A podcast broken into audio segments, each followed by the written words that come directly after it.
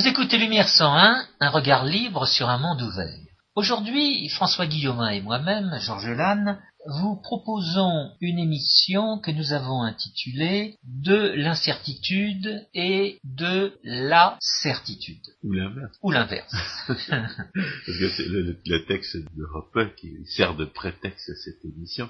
Alors, euh, de la certitude et de l'incertitude. Hans Hermann Hoppe est un sociologue devenu philosophe euh, plus ou moins économiste. Bah, il est devenu économiste parce qu'il était devenu philosophe. En fait. Il s'est rendu compte que le marxisme ne tenait pas debout. Et puis ensuite, il s'est rendu compte que le paupérisme ne tenait pas debout. Donc, il est devenu euh, praxéologiste. Pas le paupérisme après 10 heures du soir qu'on éteint. Mais non, non, mais le paupérisme de Karl Popper. On est tous là, hein, Karl Popper.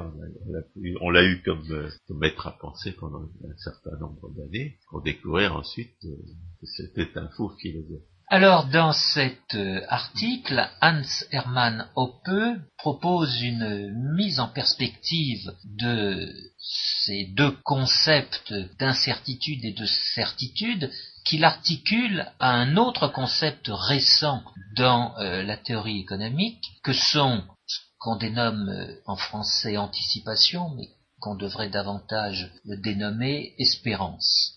Bah, il faudrait d'abord donner le titre complet, car le, texte, le titre de Hoppe n'est pas seulement de la certitude et de l'incertitude, mais de la certitude et de l'incertitude, ou quelle peut être la rationalité de nos anticipations. Ce qui permet un peu de dater la réflexion, parce que c'est en réponse à ces théoriciens de l'économie qui prétendent avoir fait, avoir décrire les, les attentes des gens relativement à l'avenir comme des comme des attentes rationnelles, et, qui prétendent en déduire des représentations théoriques de l'économie, euh, où finalement les, les, gens prévoient correctement ce qui va se passer, avec pour conséquence logique que les politiques économiques ne peuvent pas du tout atteindre leurs objectifs, euh, du moins aux yeux de ces, de ces macroéconomistes.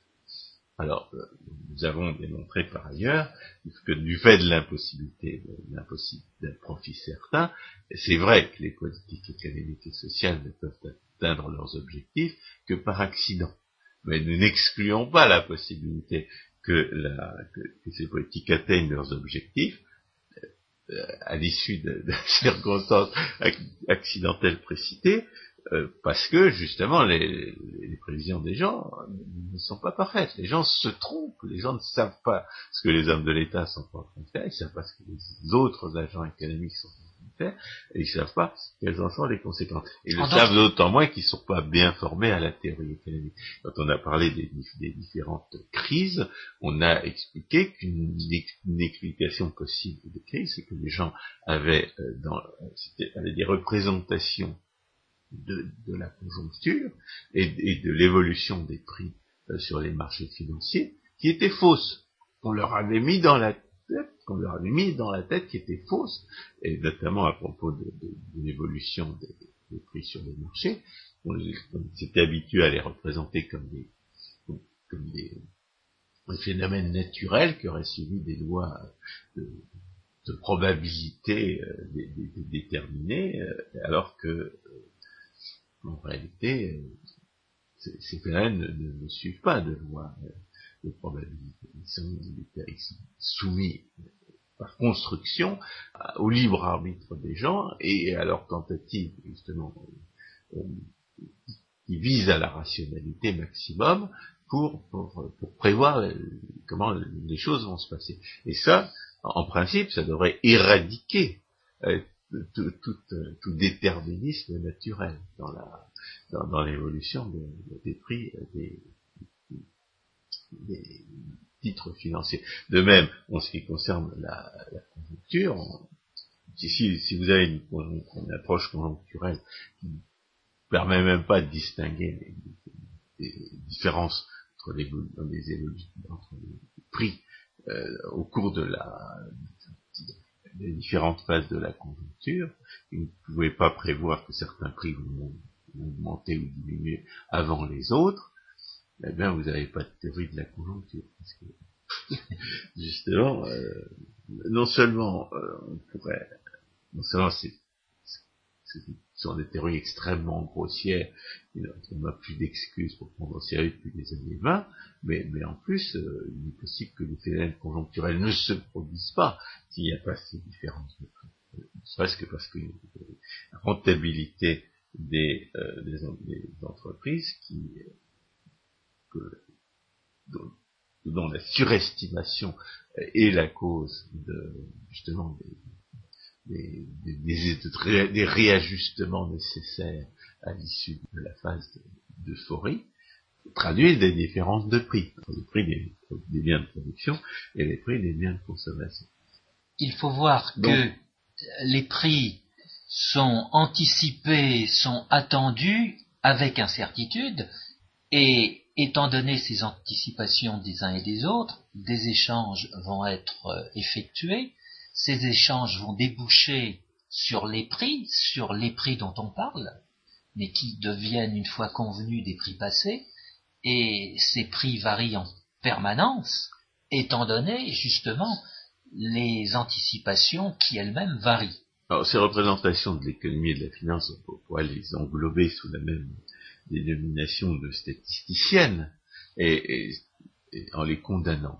justement, le, texte de Roppeux, il a l'avantage d'être une approche qui rejette cette manière de se reposer trop sur les statistiques, puisque c'est une approche qu'on pourrait appeler philosophique. On a dit que Roppeux était devenu économiste parce qu'il était devenu philosophe, c'est très bien. Et en même temps, il a quand même une certaine euh, une culture un peu superficielle, je dirais, en, économie et en finance. Ça se voit. L'apprentissage de l'économie, comme l'apprentissage de, de, tout métier, vous oblige à apprendre des choses dont vous ne pensiez pas, vous n'auriez pas pensé a priori qu'elles fussent nécessaires, et par conséquent, quand vous avez subi tous les apprentissages et passé tous les diplômes de l'économie et de la finance, vous savez des choses que ne sait pas quelqu'un qui dont le seul but est d'enseigner ce qui est vrai. et tout à fait tout à fait au courant de, ce qui est vrai en théorie économique, mais on sent quand même qu'il a une petite euh, un côté superficiel en théorie économique, au sens où euh, il ne connaît pas toutes les théories fausses, par exemple. On disait la dernière fois que l'économiste le, euh, complètement formé a été très frustré par les, par les, historicistes, parce que les historicistes avaient une théorie qui, était bien à eux, un bricolage personnel, et par conséquent, les économistes n'arrivaient pas. Et qui étaient censés connaître toutes les théories fausses, n'arrivaient pas à reconnaître la leur. Eh bien, en, ce qui concerne Hopper, il, il, écrit un article très intéressant sur la certitude et l'incertitude, mais il est peut-être plus intéressant par la manière dont il raisonne sur ces questions, la manière philosophique dont il raisonne sur ces questions que par la, connaissance experte qu'il a de, qu'il a de, de, l'incertitude. En réalité, il connaît pas grand-chose à la gestion du risque, et peut-être que, qu'une des preuves de cette euh, caractère superficiel de cette connaissance, c'est qu'il est pour la réserve à 100% en matière monétaire. C'est-à-dire que euh, nous avons dit que les gens qui étaient pour la réserve à 100% ne savaient pas ce que c'est qu'un instrument financier. Je crois que c'est pas, c'est pas euh, déshonorer euh, euh, que de dire qu'il ne sait pas forcément ce que c'est qu'un instrument financier. Euh, alors, son approche philosophique consiste essentiellement, et, je dirais, est, très révélatrice pour un économiste qui a, surtout s'il a commencé par prendre au sérieux Karl Popper, qui, comme Hopper, il a commencé à prendre, par prendre au sérieux Karl Popper, c'est qu'il nous ouvre la porte vers ce monde du présupposé euh, logique qui est, euh, qui, est exclusivement philosophique parce qu'il est de nature purement conceptuelle et qui justement dépend d'une certaine tradition philosophique, à mon avis la seule vraie, qui, qui, qui oblige les gens à reconnaître que les concepts peuvent et doivent être validés. Dès lors que vous avez admis qu'un concept peut et doit être validé, vous avez une idée de la hiérarchie des concepts, de leur interdépendance, et, grâce à cette notion d'interdépendance, vous pouvez, euh, vous pouvez penser spontanément, ou voir à la suite d'un apprentissage euh, spécifique, à tout ce que tout ce que présuppose une affirmation, à la fois pour, ce qui est du sens des mots et, pour ce qui est de la, raison d'être de ce que vous dites. Et non seulement, euh, ce n'est pas seulement le cas des affirmations, mais comme l'a montré Robert, qui reste peut-être la contribution la plus originale à la théorie économique euh, et à la philosophie politique, que l'action elle-même implique un certain nombre de présupposés. Alors, dans la praxéologie de, de Hopper, qu'il a emprunté à, Mises, donc on pourrait dire dans la praxéologie de, de Mises au départ, il y a un certain nombre de présupposés qui sont euh, qui sont inhérents à l'action. Et notamment, parce que c'est quelque chose dont on a, sur quoi on a beaucoup glosé euh, à propos de Rothbard, on agit parce qu'on en attend un certain résultat, et parce qu'on croit pouvoir constater un certain résultat de l'action en question. Alors, on en attend un, certain résultat. C'est la notion justement de, ces anticipations, mauvaise traduction de l'anglais, de ces attentes, de, ces espérances, comme disait euh, apparemment Pareto, relativement aux, effets de ces actions. Mais euh, je disais que l'approche philosophique de peut nous en apprend davantage par rapport à Pareto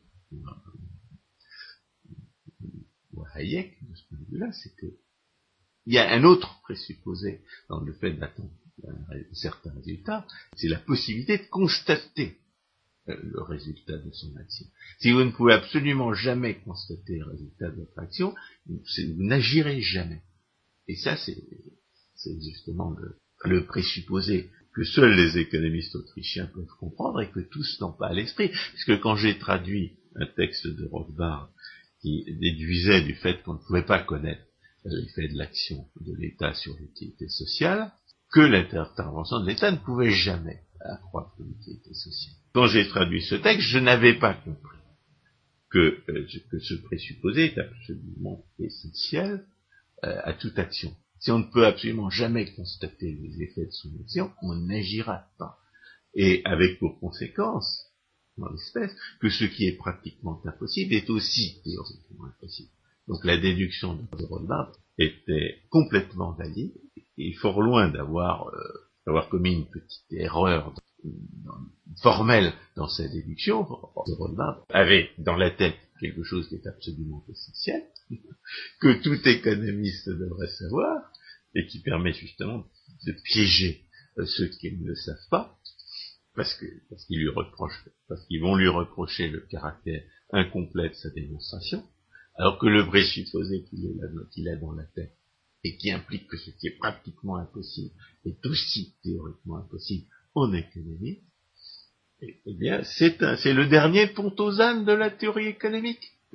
Ceux qui n'ont pas compris que Rothbard a, raison sur ce point, c'est qu'ils sont restés en deçà du pont. Et puis ceux qui ont compris que la, que l'action présuppose la possibilité de constater les effets de son action, eh bien, ils ont, euh, eh franchi le dernier pontosane de la science économique. Ils sont contents quand ils regardent en arrière tous, ceux qui sont restés sur l'autre rive. Étant entendu, faut-il le rappeler, que la condition de l'action humaine est justement cette incertitude de l'avenir. Si l'être humain n'avait pas une incertitude de l'avenir, s'il était certain de l'avenir, eh bien, il n'agirait pas. L'ignorance absolue de l'avenir implique de ne pas agir. Pour, illustrer à quel point, disons, les critiques de Rothbard sur ce point avaient tort, j'avais fait la comparaison d'un automobiliste qui veut aller de Paris à Bruxelles. D'un côté, il y a un grand panneau bleu marqué Bruxelles par l'autoroute. De l'autre, il y a une route dont on ne sait rien, mais il y a un grand panneau qui dit euh, il est possible que cette route aille à Bruxelles, mais il y a une chose dont vous pouvez être certain, c'est que sur cette route, jamais vous ne saurez où Bruxelles se trouve. Même si vous étiez à Bruxelles, vous ne sauriez pas que vous vous y trouvez.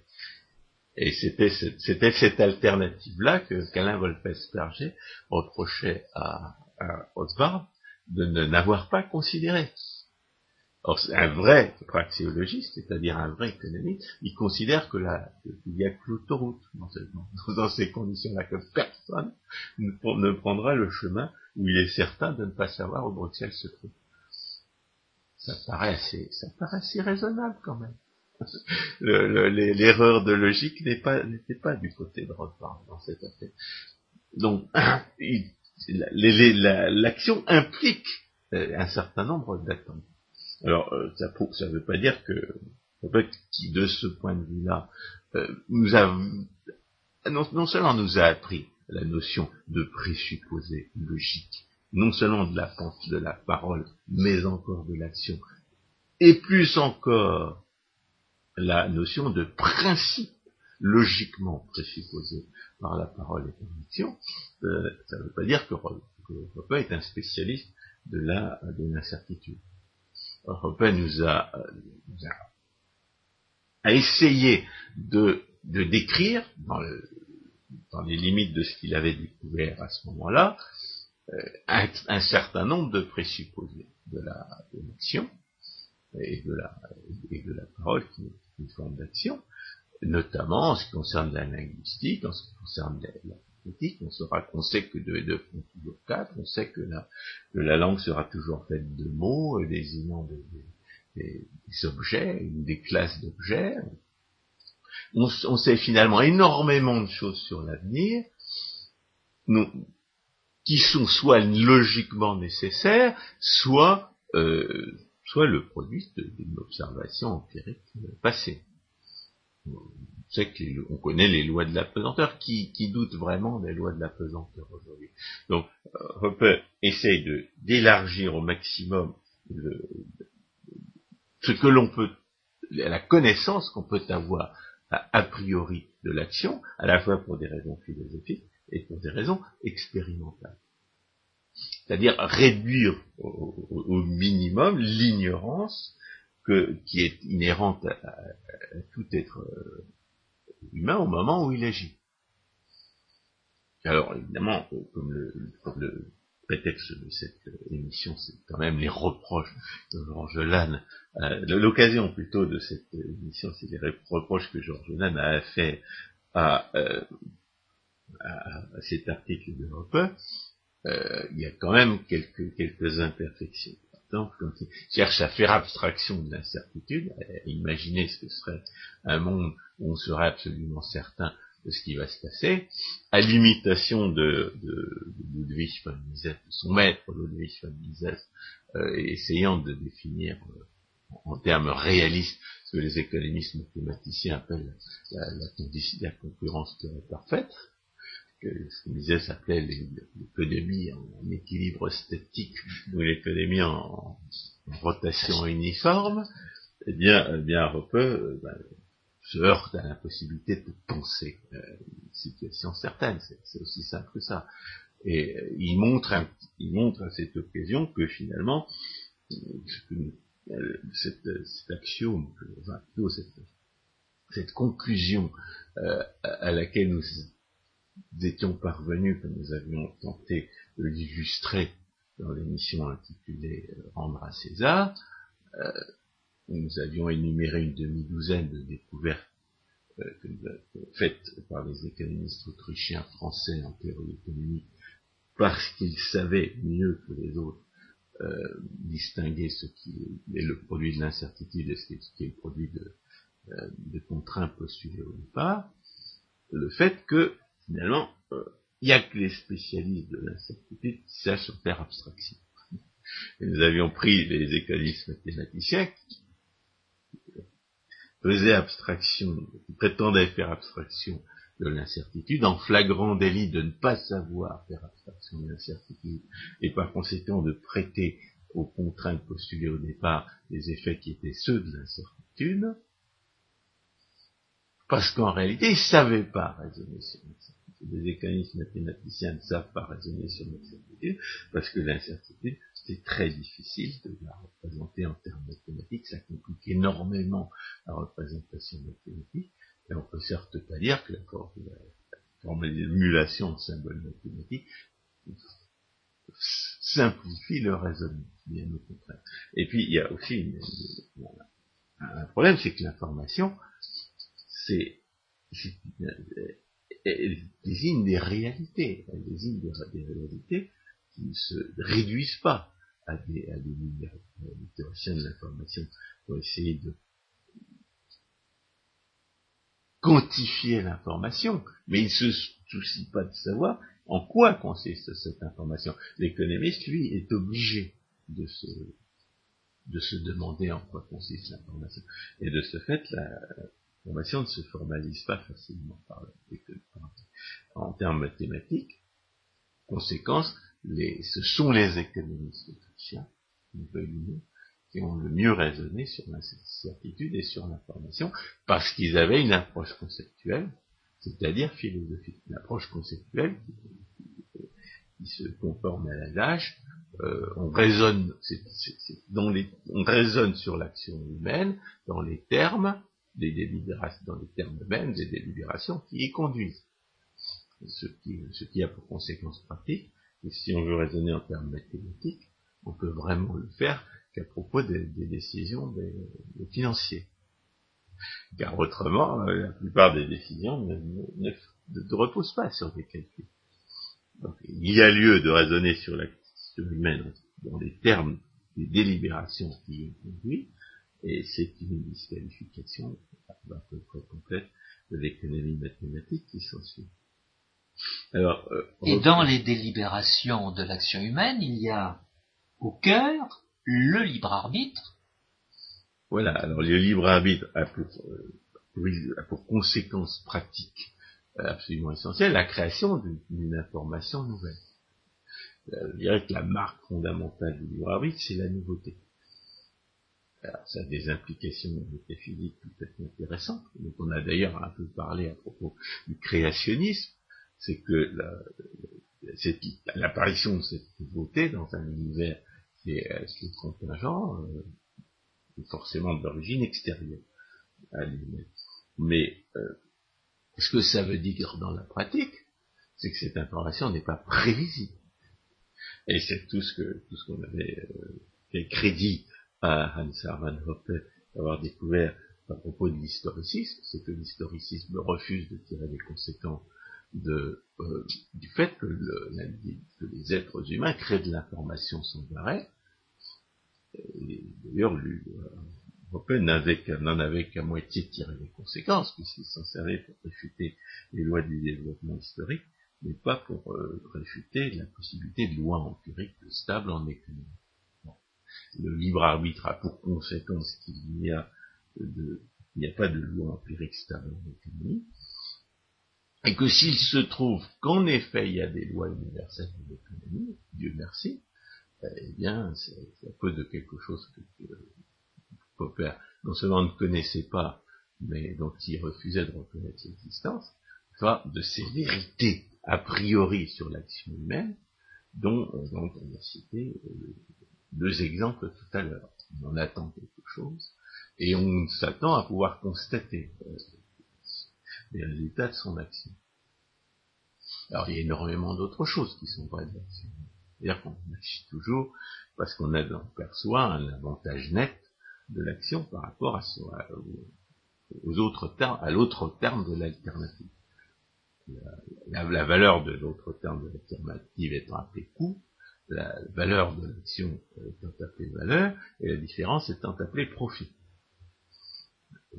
conséquence que le profit a tendance à disparaître. On va pas Le coût, le coût, précisons, le, coût en l'espèce étant un coût d'opportunité et non pas euh, ce que l'on va mettre sous la rubrique dépenses comptables de ceci ou de cela. le coût est toujours un coût d'opportunité.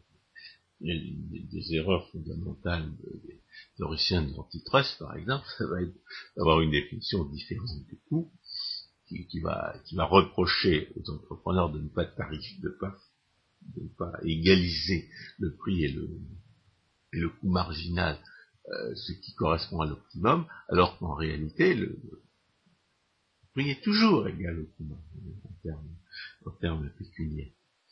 C'est tout simplement une mauvaise définition du coût qui conduit les théoriciens de l'antitrust à reprocher à l'entrepreneur de ne pas fixer des prix égaux, là, c'est pas est, lorsque, lorsque les occasions de profit ont disparu, car elles ont vocation à disparaître, eh bien le prix est égal au coût Il est toujours. À condition d'avoir une définition correcte du coût euh, pécuniaire.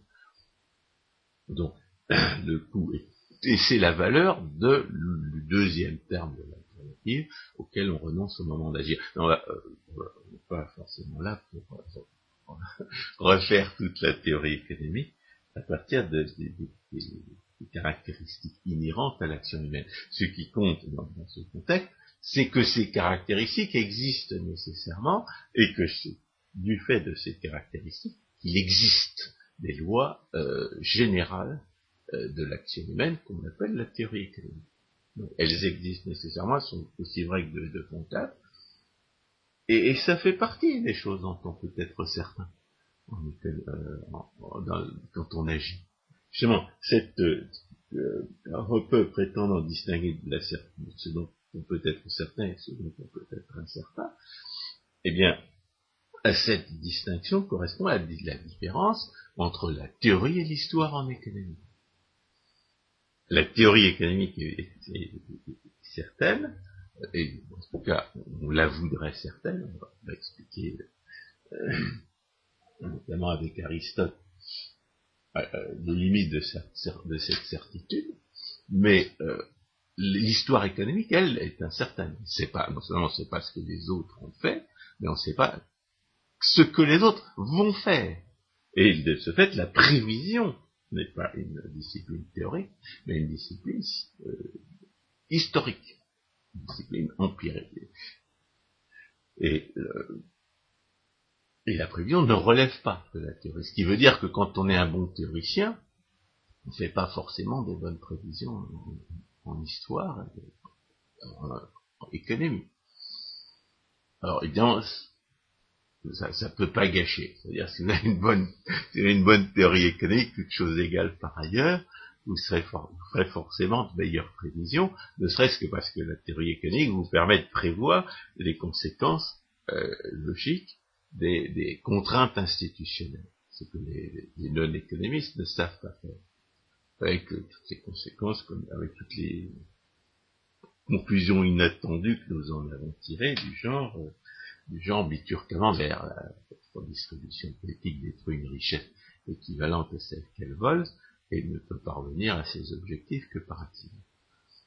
C'est quand même, une chose qui, doit s'apprendre, si vous voulez le savoir, parce que c'est pas ben, c'est pas le tout venant des discours qu'il dit.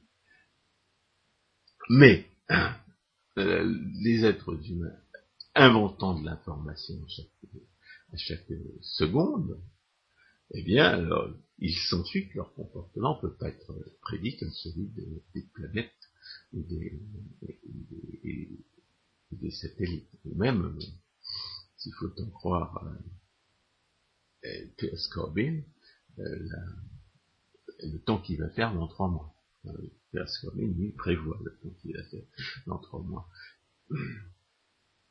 Donc, les lois, euh, les lois de l'économie ne sont pas des lois naturelles, ce sont des lois euh, philosophiquement déduites. Alors, euh, on, en vient à l'incertitude qui pèse sur ces lois, avec l'immense illustration d'Aristote. Eh ben, le fondateur de la, tradition philosophique réaliste, grâce à laquelle, euh, il le, reconnaît sous nom, peut faire, peut nous, nous introduire dans ce monde de la pensée, de la, du présupposé logique de la pensée et de l'action. Aristote condamnait l'intérêt sur l'argent à partir d'une interprétation des phénomènes qui était entièrement fallacieuse. Il attribuait la rentabilité des, des, placements, euh, des, investissements agricoles à la, à la fécondité euh, du sol et des, des, animaux, des plantes et des animaux. Or, euh, rentabilité des placements agricoles elle a la même origine que, que, que, celle de tous les autres placements, c'est la préférence temporelle. Ce qui explique la fécondité des animaux et du sol, c'est le prix qu'on paye pour le sol ou pour les animaux. Ce n'est pas la différence de, prix entre les, biens de production et le, prix auquel on vend la, production euh, qui, s'ensuit. La, rentabilité est une différence de prix euh, et, il y avait vraiment une erreur de catégorie chez Aristote euh, à croire que la, la rentabilité était, était issue de la fécondité il disait que l'argent ne fait pas de petits, c'était vrai, et il en déduisait qu'il fallait interdire l'intérêt sur l'argent, ce qui était faux. Et il on peut dire que si c'était pas trompé là-dessus, il y a des millions de gens qui seraient pas morts. Parce que, euh, parce que Marx est arrivé par derrière, il a démontré que l'explication d'Aristote du pré-intérêt était complètement fausse, et il l'a remplacé par une explication qui était, elle est aussi complètement fausse. Normalement, ça n'aurait pas duré, puisque même Barber, qui est passé par là, il a fourni l'explication correcte. Mais euh, justement, les gens ont plus entendu parler de Marx que de Barber, et de ce fait, des millions de gens, des dizaines de millions de gens sont morts, parce qu'Aristote avait condamné le pré-intérêt. Donc, euh, il faut savoir qu'en matière conceptuelle, on peut aussi bien se tromper en matière, euh, qu'en matière expérimentale. Et, étant donné que, justement, euh, la pensée philosophique traite de principe, là, quand vous trompez de principe, ça a des conséquences euh, immenses, et immenses et généralement insoupçonnées. Parce que quand je dis que le nominalisme est la source de toutes les, erreurs philosophiques possibles, qui est destructeur de la pensée, eh bien, je, me réfute moi-même euh, par rapport à l'époque où je croyais euh, que Karl Popper avait raison. Et, et ça montre qu'on peut faire des progrès dans, la, pensée conceptuelle. Et d'ailleurs, le fait même que la théorie économique ait pu se développer traduit, traduit cette loi, à savoir que le progrès est possible et, si le progrès est possible en matière conceptuelle, ça veut dire que l'erreur aussi est possible. Et elle est d'autant plus dangereuse que non seulement elle a des conséquences, mais qu'aussi longtemps qu'on ne l'a pas identifiée, on ne peut même pas la penser. Euh, moi, j'ai déjà raconté cette histoire de ce maître de conférence à la, Sorbonne, qui était tout content d'avoir d'avoir pondu un texte reprenant les erreurs d'Aristote sur le, sur le, sur le pré-intérêt celui qui n'a pas lu de Navert, euh, ou ses successeurs, ne peut pas savoir que c'est faux. Ou alors s'il a lu Marx, c'est passé de Caribe dans Silla. Donc le progrès est possible en matière conceptuelle, mais en même temps, il est très suspect. Parce qu'il y, y, a des centaines, des milliers de gens qui ont pensé à, qui ont réfléchi à la même question avant vous, et vous êtes bien arrogant de prétendre comprendre la chose mieux que. De, de ce point de vue-là, euh, ça explique à la fois l'arrogance des, socialistes et le, je dirais, le traditionnalisme des anciens. Mais les anciens étaient persuadés qu'ils étaient tout petits par rapport à leurs prédécesseurs, du fait de la nature de leur connaissance. Il s'agissait d'une connaissance qui ne dépendait pas de techniques susceptibles d'en apporter, davantage. Avec les progrès de la science expérimentale, on acquiert de nouveaux instruments qui permettent d'acquérir de nouvelles connaissances, et on, en déduit une certaine condescendance vis à -vis des prédécesseurs en matière de, de, sciences expérimentales, on est censé en savoir plus que les anciens. En matière de connaissances philosophiques, la, connaissance nouvelle est suspecte. Elle est possible, puisque l'erreur, malheureusement, est, non seulement possible, mais, mais, lourde d'immenses conséquences. Mais elle est suspecte. On a, ça explique pourquoi la, en théorie économique, dans les années 30, lorsque le pseudo-expérimentalisme s'est installé, lorsqu'on s'est donné, lorsqu'on s'est mis dans la tête de singer la, euh, la méthode expérimentale en économie, eh bien, on a, assisté premièrement à une arrogance meurtrière, euh, euh, à l'arrogance meurtrière dont parlait Hayek, c'est-à-dire de, de, ces gens qui ont balayé euh, une bonne partie de ce qu'on connaissait avant eux pour nous imposer des politiques euh, insanes, des, organisations insanes, destructrices, et puis en même temps l'extraordinaire stérilité de, tout cela. Car finalement, euh, quand on a fait cette émission sur le monétariste, sur le monétarisme, on s'est rendu compte que ce qui avait fait le succès du monétarisme, c'était des vérités pérennes qu'ils avaient eu la bonne idée de, promouvoir en même temps que leurs leur découvertes empiriques qui, elles, n'ont pas tenu. Eh bien, euh, la, plupart des prétendues découvertes des, pseudo-expérimentalistes en économie n'ont pas tenu. Ah, est-ce qu'on peut en citer une qui est tenue? Euh, Je ne sais pas, moi. Nous sommes tellement... Euh, jouer à la, réflexion conceptuelle que nous préférons inventer des nouvelles euh, en la matière que de, regarder ce que, font les autres à partir des méthodes que nous savons inappropriées. Mais euh, le keynésianisme, c'est surtout un alibi pour, faire n'importe quoi aujourd'hui. Ah, pour, augmenter les dépenses de l'État pour, les hommes de l'État ont envie de, chercher des émissaires aux crises qu'ils ont provoquées. On peut voir la prise de conscience d'un certain nombre de macroéconomistes qui ne savent pas à quel modèle se raccrocher aujourd'hui pour euh, continuer dans ce domaine. Oui, mais la macroéconomie, c'est du charlatanisme.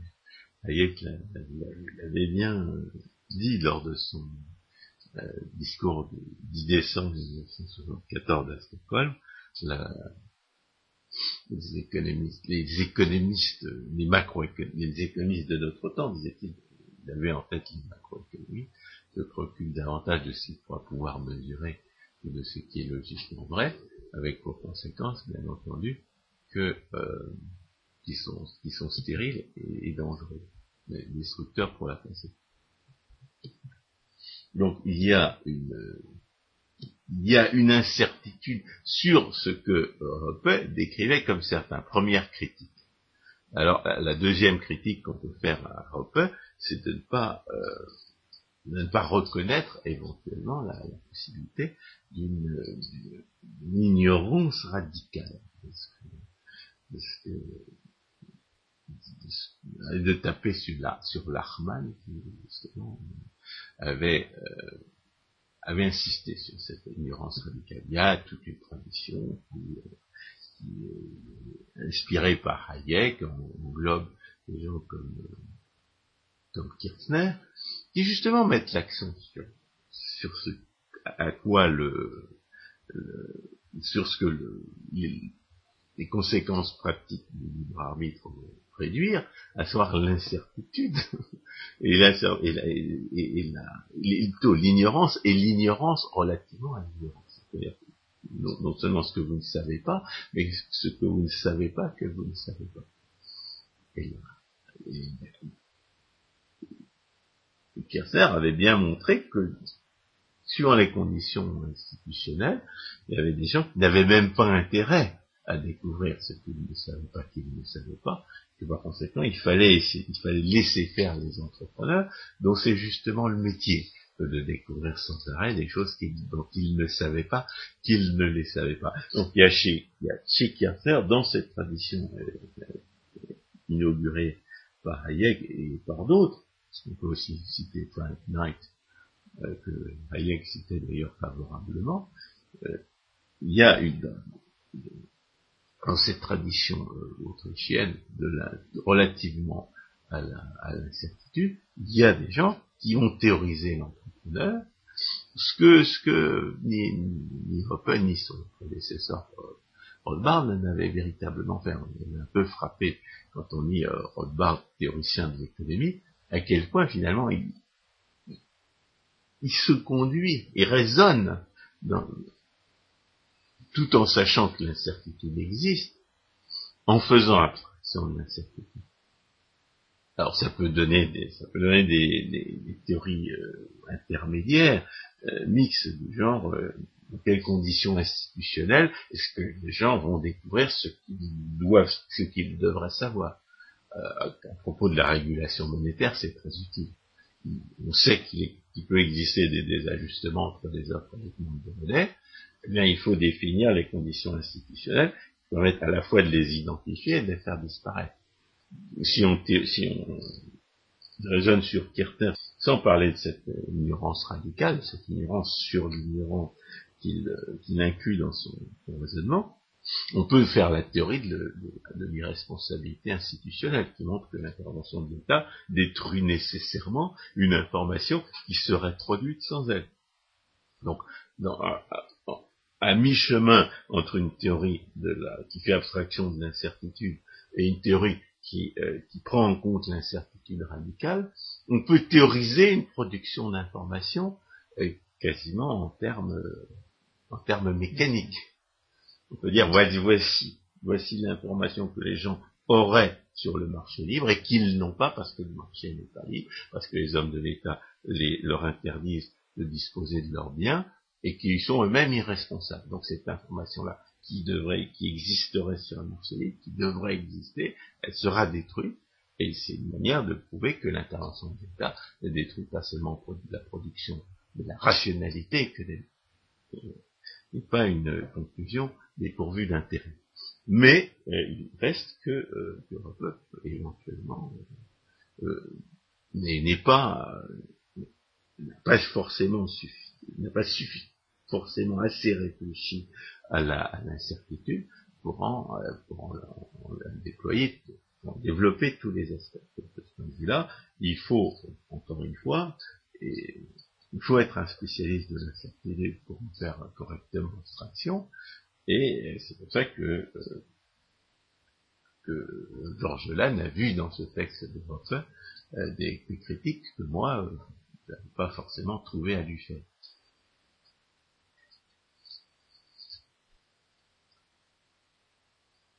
Le reproche que je fais à ce texte, François, vous venez de, de, lever le voile, c'est que il utilise des concepts finalement très restreints, comme ceux de certitude et d'incertitude,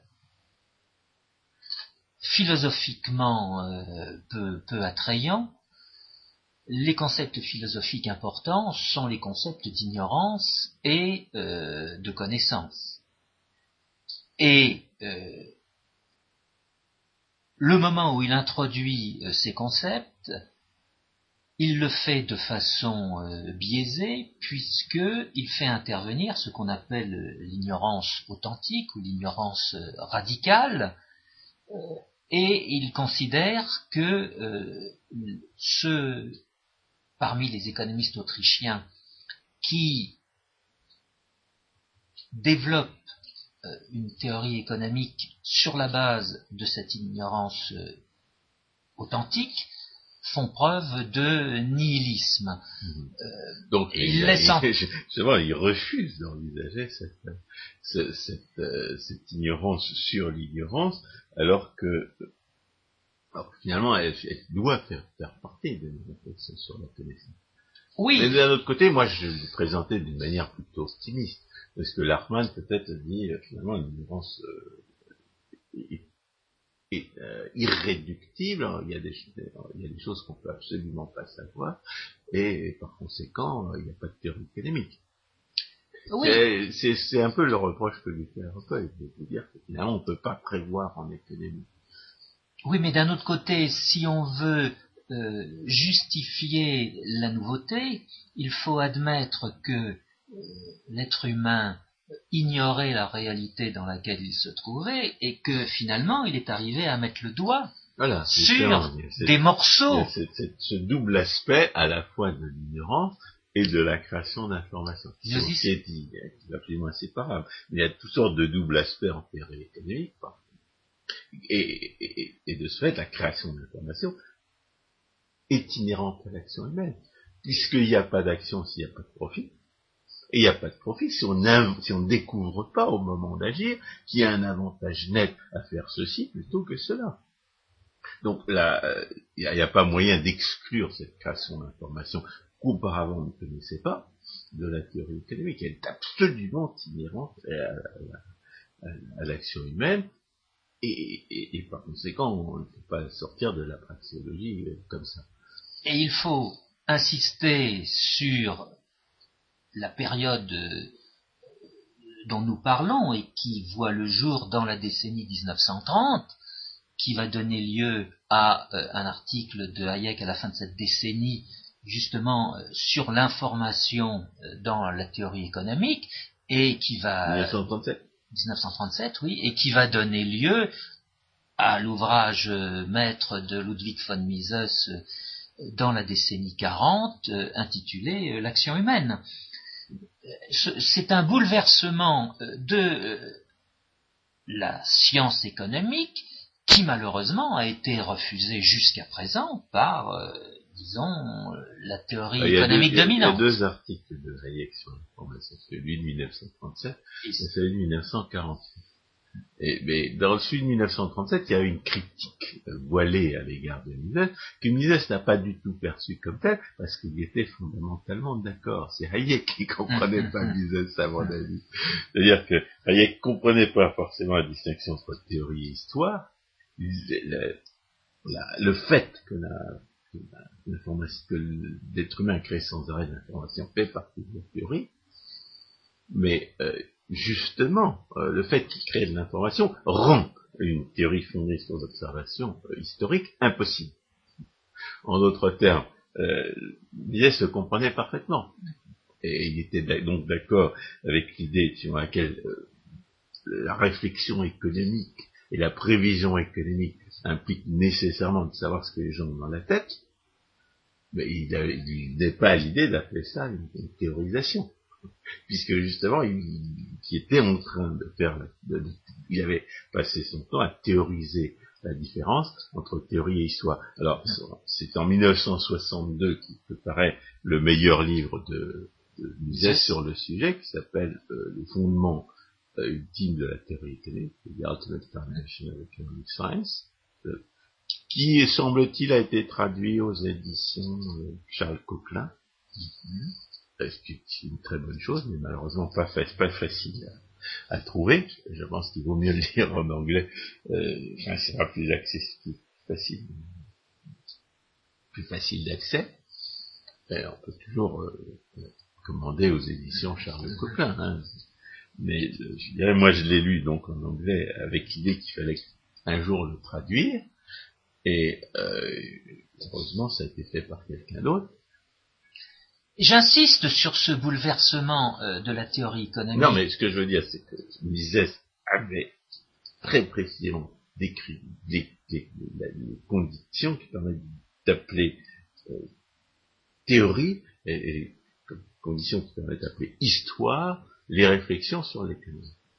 Mm-hmm. La prévision est, une, est un art historique et la, théorie économique qui permet de savoir que euh, laisser faire euh, conduit à la production maximum fait partie de la théorie. Généralement, tout ce qui est normatif fait partie de la théorie. On ne peut pas déduire qu'une politique a été bonne euh, de l'observation supposée de ses résultats. C'est évidemment le sophisme que, que, tout le monde commet aujourd'hui. Une politique est bonne parce qu'elle est non, parce qu'elle est non agressive ce qui permet aux gens de faire ce qu'ils veulent avec ce qui euh, c'est le, seul critère d'une bonne politique, est a priori. Alors, posteriori, vous pouvez inventer de, fausses mesures de la production, mais vous savez qu'elles sont fausses. Et de toute façon, comme la théorie économique est vraie, à mesure où la théorie économique est vraie, vous allez effectivement observer dans vos pseudo-mesures que sont les pays les plus, les plus libres qui sont en même temps les plus riches. Il n'y il y a, pas de, de, de, découverte bouleversante à utiliser une méthode inappropriée. Mais ce dont vous parlez à l'instant, François Guillaume, est en rupture avec la démarche que va continuer de suivre la théorie dominante, qui le, oui, non, mais je parle à l'époque, dans cette décennie 1930 euh, ou cette décennie 1940. oui, mais il, change avec 50 ans de, décalage. Euh, ils vont à ce moment-là se référer à un ouvrage euh, d'un Américain, Frank Knight, qui aura proposé une façon d'appréhender l'incertitude en distinguant l'incertitude probabilisable et l'incertitude non probabilisable. Mais euh, cette euh, distinction ne fait pas avancer d'un pouce cette théorie économique dominante, si ce n'est de lui permettre d'utiliser davantage de théorèmes mathématiques et de proposer de nouvelles recherches euh, théoriques appliquées, genre euh, recherche opérationnelle ou euh, théorie des jeux. Mais est-ce qu'on peut pas dire qu'au moins on sait que ce qui est probabilisable sont les lois de la nature Parce que toute la question est de savoir ce qui, est, ce qui peut être décrit par des lois, par des lois de probabilité. on, a, on a reproché de reprises, ici encore aujourd'hui, aux, financiers, d'utiliser pour représenter euh, le comportement attendu des, titres dont ils il s'occupaient, des lois euh, de probabilité euh, qui ne s'appliquent pas non seulement qu'elle ne s'applique pas, mais dont on sait qu'elle ne s'applique pas, qu'elle ne s'applique pas. Parce que euh, moi, quand j'ai appris tout ça, je savais déjà que c'était pas applicable, qu'on faisait, on faisait comme si, comme le, comme le qui cherche son portefeuille euh, sous le réverbère, alors qu'il l'a perdu sur le trottoir, mais enfin, euh, et je me disais, je, me disais, c'est pas grave parce que de toute façon, les coefficients qu'on applique, les, les écartiques qu'on fait entrer dans la formule, bah, de toute façon, ils vont pas être les mêmes suivant la période au cours de laquelle on les observe, suivant la durée de la période. On va évidemment partir du, présent pour revenir, pour remonter dans le passé pour, calculer ces, ces écartiques, cette variabilité, ce qu'on appelle chez les, financer la volatilité, mais il n'y a aucune raison pour qu'elle soit la même si on l'observe sur trois mois ou sur plusieurs années. Donc euh, le caractère grossier de l'estimation, il intéresse absolument tous les aspects de cette estimation. C'est donc pas extrêmement grave qu'on utilise une courbe cloche dite normale pour mettre au point des formules, donc de toute façon les coefficients seront entachés d'une incertitude qu'on ne peut même pas estimer. On ne peut même pas estimer euh, en quoi elle s'écarte de la réalité. Donc, c'est pas grave d'utiliser ce genre de formule à condition de savoir à quel point elle s'écarte de la réalité. Et euh, on peut penser qu'un certain nombre de gens qui ont été surpris par l'effondrement du marché immobilier aux États-Unis, et plus encore par la malhonnêteté des gens qui ont imposé les, les prêts hypothécaires à des gens qui étaient insolvables, on ne pouvait pas prévoir. Ce que nous a rappelé cette crise, c'est à quel point le, disons, la valeur du titre peut dépendre d'événements que, la théorie économique décrit parfaitement, mais que, les lois statistiques décrivent euh, et ne peuvent absolument pas prendre en compte. Et qui traduisent d'ailleurs de ce, y compris la, malhonnêteté de ceux qui ont inventer le marché des subprimes, traduisent le libre arbitre des gens. C'est la, malhonnêteté et l'expression du libre arbitre en espèce. Mais en disant cela, euh, vous mettez l'accent sur euh, le fossé qui sépare euh, la science économique des statistiques.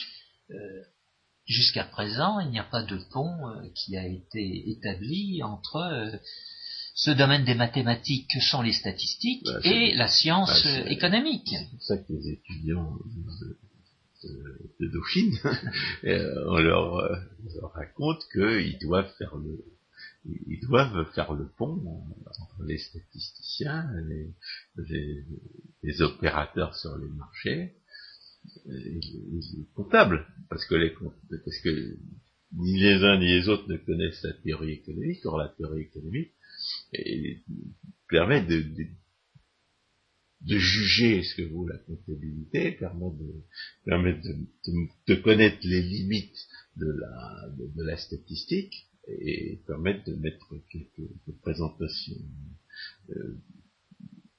bienvenue de la causalité économique dans la tête des opérateurs.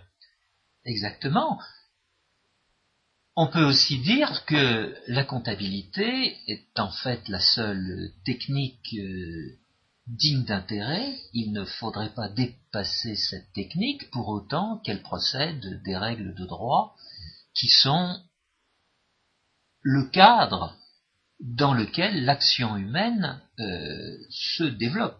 Car François, euh, vous l'avez dit tout à l'heure, les caractéristiques de l'action humaine sont certaines comme euh, les résultats et euh, cette condition qui est l'incertitude de l'avenir doivent être euh, prises en, relation avec le cadre des règles de droit que sont la propriété, la responsabilité et l'échange.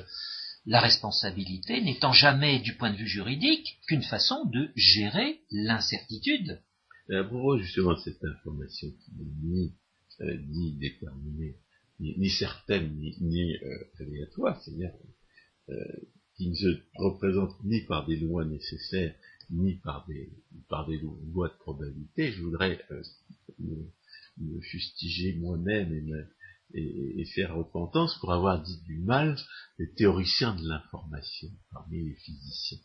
Euh, je pensais que c'était du scientisme mal placé.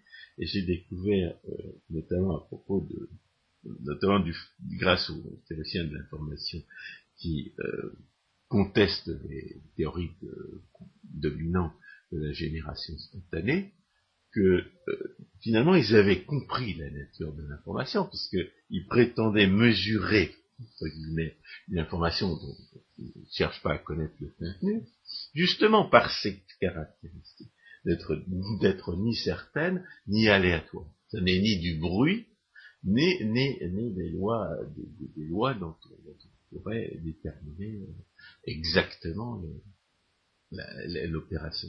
Et j'ai trouvé que c'était tout à fait à l'honneur de ces physiciens que d'avoir réussi à, comprendre ce que finalement bah, peut-être que nos, financiers et les ingénieurs qui les conseillent n'avaient pas forcément compris. S'ils réussissent à, donner une expression de la richesse d'information à partir de cette caractéristique essentielle de n'être ni aléatoire ni déterminé, eh bien, euh, là je pense qu'il faut, faut les applaudir au passage. Et puis, euh, quand il calcule la probabilité que la richesse d'informations biologiques soit d'origine aléatoire, il trouve des, exposants négatifs de, plusieurs, plusieurs chiffres, eh bien, euh, eh bien, tant mieux pour eux. Ils ça, ça, peut en faire de bons métaphysiciens. François, vous venez d'utiliser un, un, terme euh, qui est très discutable au bon sens du terme, c'est le mot aléatoire. Euh, de fait, j'évoquais il y a un instant cette distinction tant appréciée par euh, la théorie économique dominante euh, de Knight entre incertitude probabilisable et incertitude non probabilisable, l'aléatoire, c'est tout simplement l'incertitude euh, probabilisable. justement, c'est ça qui domine dans les représentations théoriques de la finance, parce que c'est ça qui se prête à la, mise en forme, et, je dirais même à la, mise sur pied de formules qui vont permettre d'évaluer les titres, et par conséquent de les, euh, de les échanger avec une vague impression qu'on fait pas n'importe quoi. S'il y a un, certain nombre de titres qui ne sont, dont le marché ne s'est développé, justement, que parce qu'il y avait des formules dont on sait qu'elles sont fausses, mais qui, qui donnaient, une, espèce de repère à des gens qui, auparavant, autrement, n'en auraient pas eu. Alors, c'est pour ça, d'ailleurs, que j'ai vu euh, euh, utiliser des formules dans des conditions, formules d'évaluation des options dans des conditions où on savait que, que c'était complètement faux. Ils préféraient ça à rien du tout. euh, avec, justement la, les, rationalisations qu'on peut donner à cet, emploi de formule fausse, c'est que les coefficients qu'on met dedans, ils sont pas plus, sont pas plus assurés non plus. Alors, ce qu'on pourrait éventuellement euh, présenter maintenant, euh, relativement à cette, incertitude, c'est la, manière de la réduire. Parce que euh, quand on a réfléchi, quand on réfléchit à l'incertitude en général, c'est pour la réduire. Et il y a des gens qui ont réussi à réduire l'incertitude. Oui, alors une petite, un petit préalable avant d'entrer dans le développement. Euh, ce préalable, c'est un propos euh, que j'aime bien de Frédéric Bastiat, qui, en 1850, dans son livre Harmonie économique, s'étonnait que euh, les économistes n'aient pas euh, jusqu'alors euh, essayé de s'intéresser, selon son expression, aux efforts qu'avaient fait les êtres humains pour réduire l'aléatoire. Il utilise en 1850 ce mot d'aléatoire.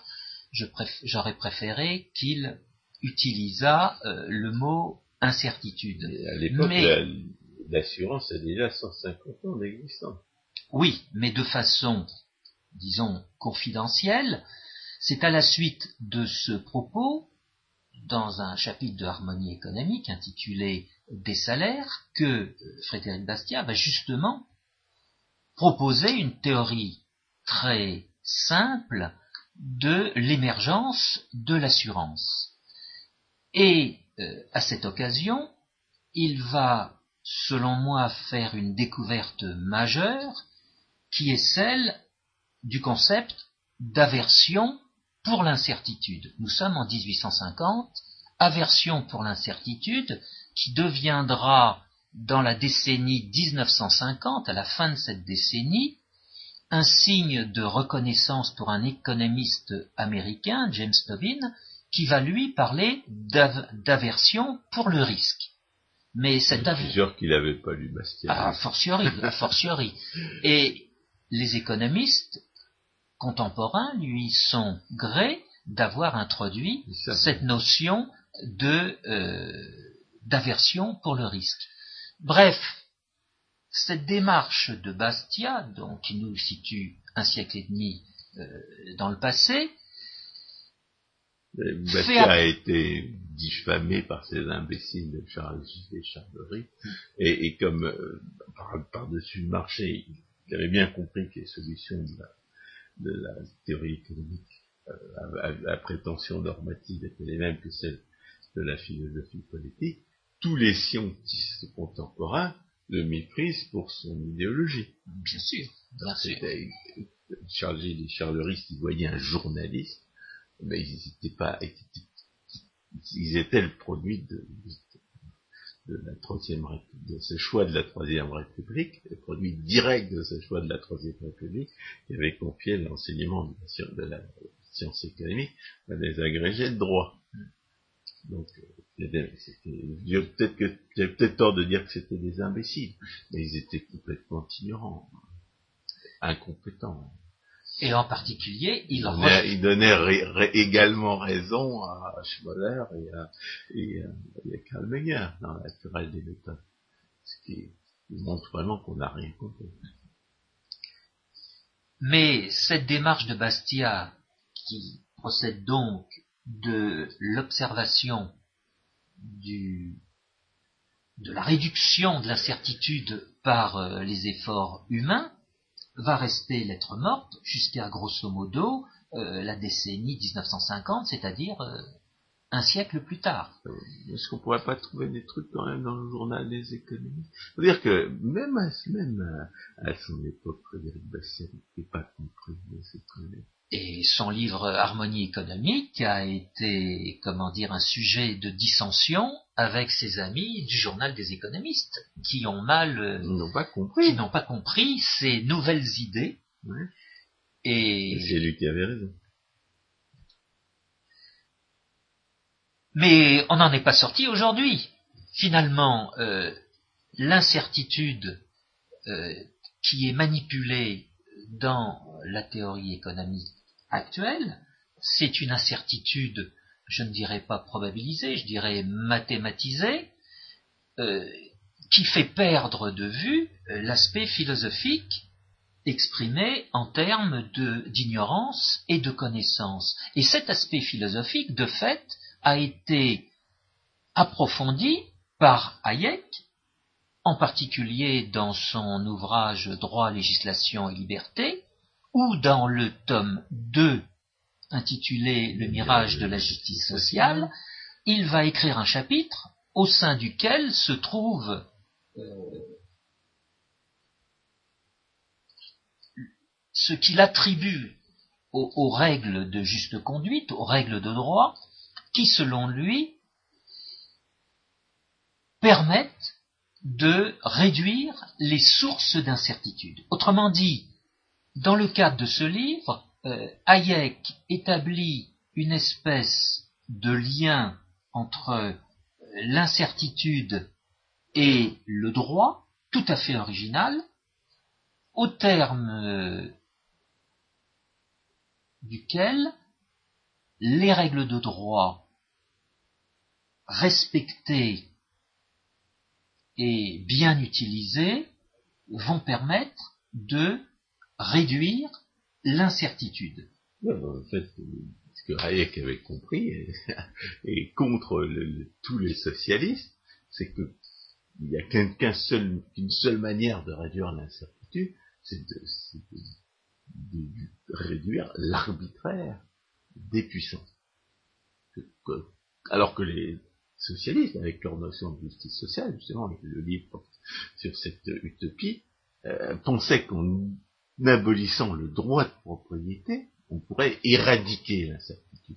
C'est ça la, justice sociale. La justice sociale procède de l'injustice du hasard. Les gens se retrouvent dans des conditions sociales qu'ils doivent à, des, On va éliminer le hasard. Et qu'est-ce qu'on va faire pour éliminer le hasard Il faut donner tous les pouvoirs aux hommes de l'État. Le problème, évidemment, c'est que lorsque vous donnez tous les pouvoirs aux hommes de l'État, vous faites disparaître la seule chose qui permette de réduire l'incertitude sur le comportement d'autrui. Et ça, on a fait, démontré ça dans l'émission Voleurs de pauvres. À la fin de l'émission Voleurs de pauvres, nous disons très, très, très, carré, simplement et très carrément que tout, tout progrès dans l'arbitraire du, du pouvoir expose les gens à une incertitude que l'exercice de leur libre arbitre sur leur propriété par les autres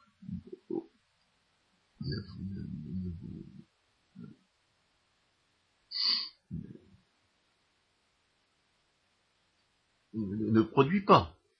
C'est-à-dire qu'il a la, destruction du droit de propriété, fort loin de réduire les aléas euh, les aléas sociaux qui naissent de l'exercice des autres par leur libre arbitre, va, permettre à, ce libre arbitre de s'exercer d'une manière, euh, manière infiniment plus imprévisible que si chacun respectait le droit de propriété de chacun.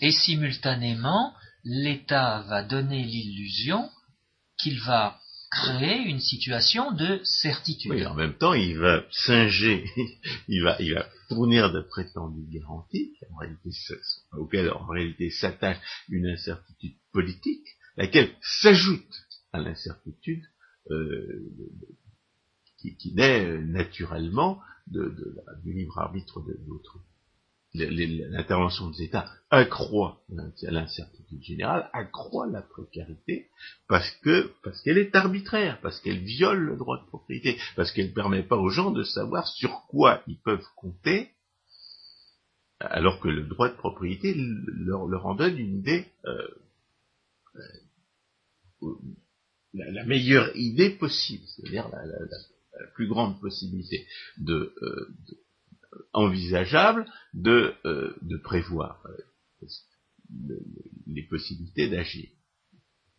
Et où Bastia avait été très fort, c'est que implicitement, il avait mis le doigt sur ce lien que Hayek va établir entre droit et incertitude, il l'avait mis à l'occasion de sa prévision concernant l'assurance si jamais l'État venait à mettre la main sur l'assurance. Oui, c'est un grand classique.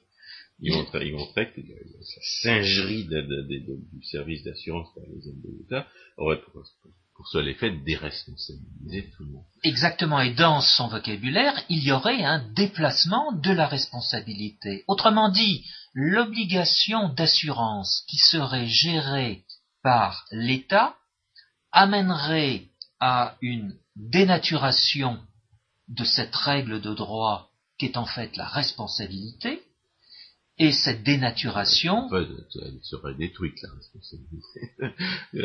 Quand on théorise, quand on fait la théorie de l'irresponsabilité institutionnelle, eh bien, on, se rend compte du principe que les gens qui subissent pas les conséquences de la décision parce qu'ils peuvent forcer les autres à les subir à leur place, sont irresponsables, sont institutionnellement irresponsables. Mais euh, ce que Bastia n'avait pas suffisamment développé, que, peut-être il aurait pu développer euh, s'il avait pensé, et que parce qu'il avait les bons, il avait les, les, bonnes catégories intellectuelles, et que Pareto aurait pu développer, s'il avait d'autant plus s'il n'avait pas été un des précurseurs du pseudo-expérimentalisme.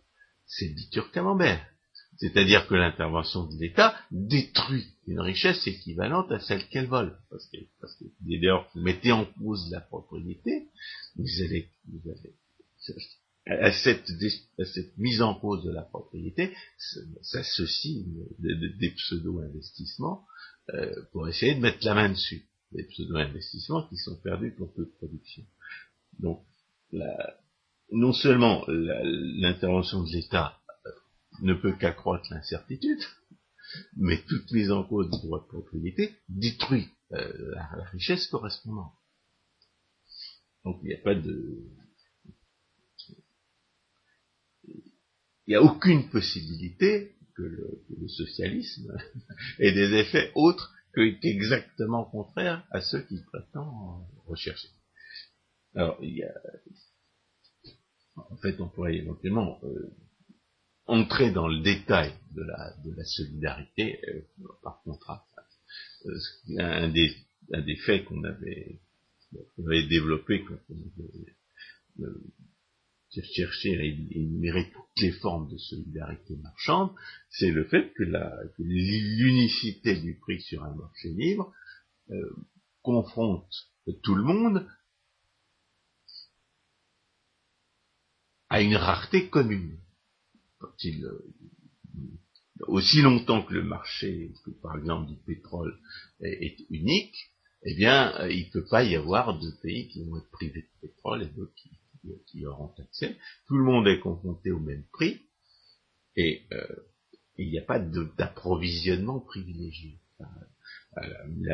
L'approche mercantiliste qui essaie d'assurer des, des, approvisionnements à bas prix et des débouchés euh, garantis à tel, ou tel euh, pays par l'intermédiaire d'un empire, cette, approche-là, elle, est une, exception à la solidarité entre les, entre les agences économiques. Et ce que, ce que Turgot proposait de faire pour mettre fin aux pénuries de nourriture dans le royaume de France, c'était la liberté du commerce des grains. Il faut bien comprendre ça.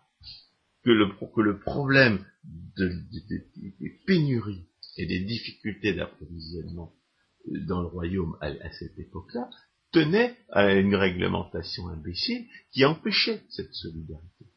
Euh, laquelle solidarité permettait à une, abondance ici de compenser une, mauvaise récolte là. Et, bien entendu, euh, c'était, déjà une, sans le dire et sans, y penser, sans l'avoir organisé, une forme d'assurance, puisque les, variations aléatoires se compensaient les, unes les autres, de, manière telle que tout le monde soit finalement euh, logé à la même enseigne. Du point de vue de la rareté euh, du blé, ce que ce qu'on recherche quand on organise un système d'assurance. On, cherche à échapper à l'aléa, on cherche à, échanger une probabilité euh, relativement faible, une grande perte, contre une probabilité relativement élevée d'avoir dépensé son argent pour rien. À cet égard, cette activité qui va donc se développer fortement à partir de la fin euh, du XIXe siècle qu'on appelle l'assurance, fait intervenir à la fois des règles de droit, mais aussi une organisation, une organisation qu'on peut dire spontanée, qui va donner lieu à différentes techniques d'assurance au nombre desquels la technique de réassurance qui donne lieu à la création d'entreprises de réassurance qui elles-mêmes sont un pont entre le domaine de l'assurance proprement dit et le domaine financier. mais ce que vous comprenez, c'est que dans, cette technique d'assurance, il n'y a personne qui, euh, qui accepte finalement euh, Enfin, si, il y a quand même des personnes qui acceptent de prendre un risque, ce sont les réassureurs. Mais la, technique d'assurance vise à faire en sorte que la, la probabilité d'apparition d'un accident soit compensée par la, par la, probabilité que, les accidents ne se produisent pas ailleurs. Pour être très schématique, en raisonnant sur la loi des grands nombres, qui va faire en sorte que tel euh, type de risque pourra être assuré étant donné une population dont le nombre de risques tendra vers euh, un grand nombre, pour ne pas dire euh, vers l'infini. Donc là, là, nous avons, nous avons cas d'utilisation des, des, procédés, des raisonnements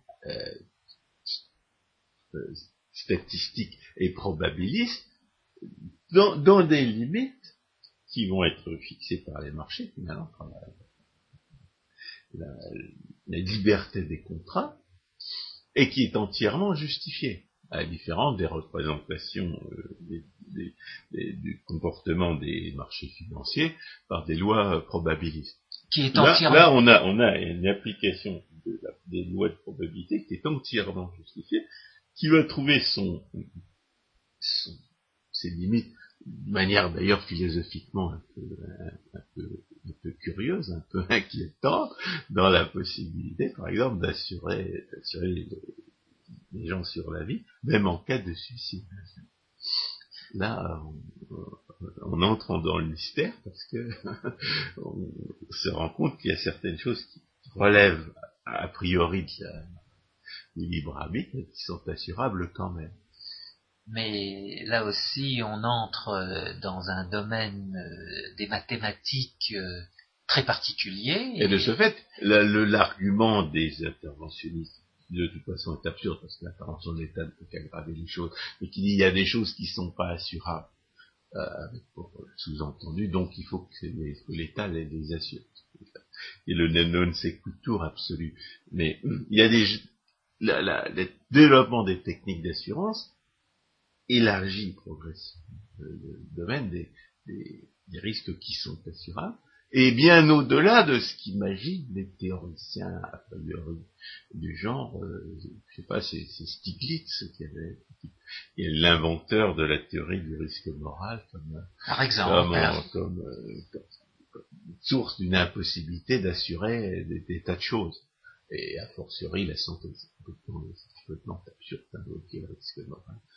Euh, dire qu'on ne peut pas assurer la santé, quoique Mises ait employé ce genre d'argumentation. Il semble que l'expérience le donne tort. Mais l'activité d'assurance est justement une activité innovante et les efforts des uns et des autres dans le but de euh, gérer de mieux en mieux euh, l'incertitude, eh bien, débouche sur des, résultats euh, concrets qui se traduisent par euh, le profit des entreprises d'assurance en question. Il faut, rappeler qu'il existe d'autres techniques d'élimination du risque hein, qui, sont, qui sont coûteuses, qui impliquent évidemment de, ne pas de, ne pas bénéficier d'une hausse de prix si les prix augmentent. C'est un événement heureux si l'événement heureux se produit, c'est la couverture. C'est-à-dire qu'il existe des marchés à terme sur lesquels vous pouvez acheter et, vendre aujourd'hui des choses, plutôt à un prix déterminé aujourd'hui, des choses que vous pourrez euh, véritablement euh, que vous n'aurez véritablement à, votre disposition que plus tard. C'est par l'intermédiaire des marchés à terme que les, agriculteurs peuvent euh, éliminer les risques de mévente, les, les risques de, associés à des, de bonnes ou de mauvaises récoltes, à des prix qui sont trop élevés ou à des prix qui sont trop bas. Dès lors que vous avez des marchés à terme, vous vous couvrez contre le risque de variation de prix.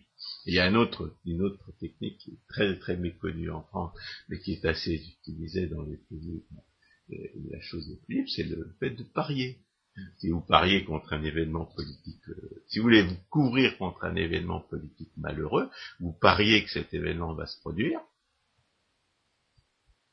et si vous avez suffisamment, si vous avez mis suffisamment d'argent dans ce pari, il y a des bookmakers qui, rendent, euh, permettent ce genre de choses, qui permettent de trouver des contreparties pour parier suffisamment d'argent, eh bien vous serez indifférent à l'événement politique malheureux, genre élection d'un socialiste ou d'un communiste à la tête du pays, euh, parce que vous aurez gagné, vous aurez gagné à parier qui va être élu, une, manière de compenser le, malheur qui frappe, frappe vous, à voir qu'on va vous voler davantage et voir que votre pays va être ruiné pendant quelques années. Mais en l'espèce, il ne faut plus parler d'incertitude, il faut parler de risque au sens technique du mot. Vous vous attendez à des pertes, vous cherchez les moyens de réduire euh, l'importance de ces pertes. Cela dit, il y a des bookmakers qui ne veulent pas prendre certains paris parce que parce qu'il y a des gens qui gagnent tout le temps. C'est ce qui est arrivé à Pierre Scrobin, qui, qui fait des prévisions euh, euh, météorologiques à, plus, à plusieurs mois de distance. Et comme il a une technique qui semble marcher, différente des, des, des, modèles, des modèles d'ordinateurs massivement euh, coûteux, et une technique qui repose sur l'observation du Soleil et de la Lune, eh bien les bookmakers ont refusé de prendre ces paris sur le temps qu'ils feraient, parce qu'ils gagnaient à tous les coups. En fait, ils se trompent ils se trompent 15 fois sur 100. Ces prévisions sont, bonnes à 85%, mais c'est beaucoup plus que ce que font les, à 3 ou 4 mois le, les, bureaux de météorologie officiels peuvent absolument rien dire. Ils ont 50% de, chances de se tromper. Ils ont des chances égales de dire, de, prédire et de ne pas prédire le temps qu'il va. Encore, euh, si on entre dans le détail, ça, peut être une probabilité encore plus faible. Plus on entre dans le détail de la prévision, et bien entendu, plus, euh, moins il a de chances de se, de se produire si la prévision est complètement au hasard. Toutes ces techniques étant qualifiées de façon péjorative comme des techniques de spéculation. Moi j'aime bien Perscobin parce qu'il est seul anti-réchauffiste, c'est-à-dire que le, euh, que le, gaz carbonique n'a aucun effet sur la température de l'atmosphère, et alors que c'est lui qui justement passe le plus de temps le nez sur les données du passé. C'est le bon moyen de constater la chose toutes choses égales par ailleurs. François Guillaume, le temps est venu de mettre fin à cette émission. Merci beaucoup. Chers auditeurs, à une prochaine fois.